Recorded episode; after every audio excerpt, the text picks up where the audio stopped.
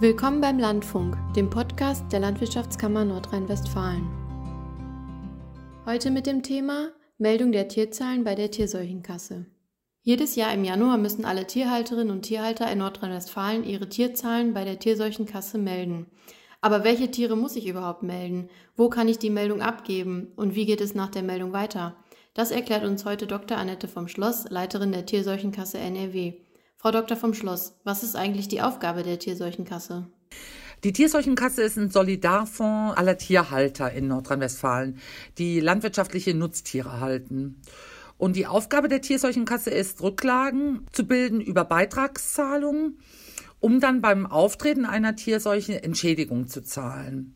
Und darüber hinaus auch zahlt die Tierseuchenkasse Beihilfe zu vorbeugenden Maßnahmen wie Untersuchungskosten zur Feststellung von Tierseuchen, also die Früherkennung oder auch Impfstoffkosten. Und äh, damit der Tierhalter für die Kosten, die in der Seuche auf ihn zukommen, abgesichert ist, muss er eben jährlich seine Tierzahlen melden und weil er dafür auch dann den Beitrag zahlen muss. Und darüber hinaus ähm, hält die Tierseuchenkasse dann diese gemeldeten Daten aktuell auch für äh, die Veterinärämter, für die Überwachung äh, zur Verfügung, wenn eben eine Seuche ausbricht. Okay, und wenn ich jetzt Landwirt bin oder generell Tiere halte, welche Tiere muss ich dann bei der Tierseuchenkasse melden? Ich muss melden Pferde, Schweine, Schafe, Ziegen, Bienen, Gehegewild, dazu gehört so Dammwild und Rotwild und auch Schwarzwild und äh, Nutzgeflügel aller Art, also Hühner, Puten, Enten, Gänse, Masthähnchen und auch die Laufvögel, also Emus oder äh, Strauße. Wichtig ist, dass auch gemeldet werden muss, wenn wirklich nur ein einziges Tier gehalten wird. Also auch für die Hobbyhaltung muss gemeldet werden. Und zwar immer die Stichtagsmeldung zum 1.1. Äh, mit Ausnahme bei den Bienen und beim Geflügel, da gibt's auch, da muss eine Höchstzahl gemeldet werden.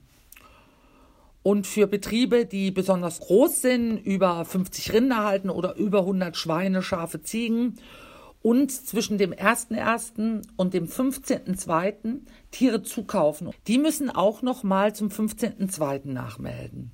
Okay, also kann ich festhalten, dass ich auch eine Meldung machen muss, wenn ich nur hobbymäßig einige Hühner halte. Wie lange habe ich denn Zeit, um die Meldung abzugeben? Das, was man am 1.1. für Tiere gehalten hat oder der Höchstbesatz, muss bis zum 31. Januar gemeldet werden. Und die Nachmeldung vom 15.2. muss spätestens am 28.2. eingegangen sein. Und was ist, wenn sich meine Tierzahl nach dem 15.2. nochmal ändert? Ist das dann für das laufende Jahr gar nicht mehr relevant?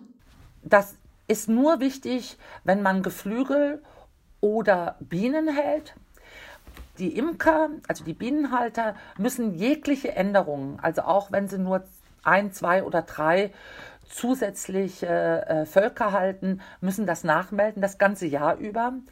Beim Geflügel ist es eben so, dass äh, nur nachgemeldet werden muss, wenn ich 1000, mehr als 1000 Legehennen, Hähnchen oder Elterntiere habe oder mehr als äh, 500 Enten, Gänse oder Puten.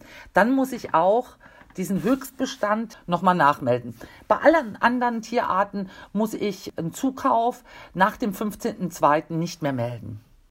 Und wie ist es, wenn sich zum Beispiel meine Adresse ändert? Reicht das dann auch, wenn ich das der Tierseuchenkasse einmal im Jahr mitteile?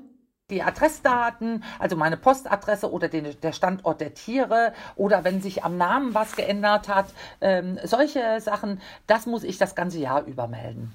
Alles klar, dann weiß ich jetzt schon mal, welche Tiere ich melden muss und wie lange ich dafür Zeit habe. Aber wie und wo trage ich denn die Meldung ein? Gibt es dafür ein System oder mache ich das per Post? Alle bereits ähm, in der Tierseuchenkasse registrierten Tierhalter, das sind derzeit über 100.000, erhalten am 7. Januar einen Meldebogen per Post.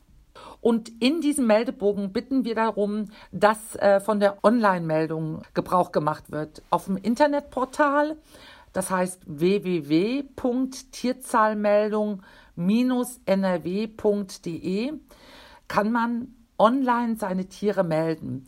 Wenn man das aber nicht machen möchte, dann kann man auch per Post melden. Also der Meldebogen, äh, den wir Ihnen zuschicken, der kann handschriftlich ausgefüllt werden und der muss dann zurückgeschickt werden. Aber da bitte auch darauf achten, ausreichend frankieren.